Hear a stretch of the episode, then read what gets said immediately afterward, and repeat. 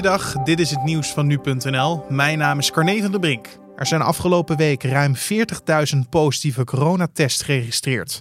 Een stijging van tweeënzestig procent ten opzichte van een week eerder. Uit de wekelijkse cijfers blijkt daarnaast dat nog eens honderdvijftig Nederlanders zijn overleden aan covid negentien. Dat is fors meer dan de negenentachtig corona-gerelateerde sterfgevallen van een week eerder. Ook het aantal ziekenhuisopnames steeg flink ten opzichte van een week eerder. Het R I V M registreerde rond de vierhonderdvijftig meldingen tegenover de ruim driehonderd in de voorgaande week.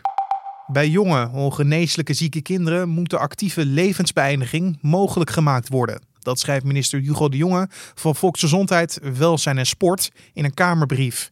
Het besluit gaat over één tot twaalfjarige kinderen. Nu is er alleen iets geregeld voor kinderen vanaf twaalf jaar en voor baby's tot één jaar. Voor de groep jonge kinderen in de tussenliggende leeftijden ontbrak nog een duidelijk beleid. Volgens de jongen zouden er momenteel vijf tot tien kinderen per jaar onnodig lijden zonder dat er perspectief is op verbetering. Omdat de centrale examens dit jaar vanwege de coronacrisis niet doorgingen, zijn er meer scholieren op het voortgezet onderwijs geslaagd dan vorig jaar. In twintig negentien slaagde gemiddeld tweeënnegentig procent van alle middelbare scholieren. Dit jaar was dat bijna negenennegentig procent, zo meldt het ministerie van Onderwijs. In plaats van centraal examen te doen, haalden de leerlingen hun diploma op basis van schoolexamens en toetsen om de resultaten te verbeteren. De eindcijfers liggen ongeveer op hetzelfde Hetzelfde niveau als in eerdere jaren.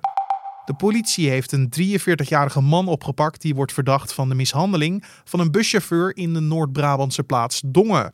De chauffeur werd vrijdag mishandeld nadat ze een passagier op had gewezen dat hij een mondkapje moest dragen.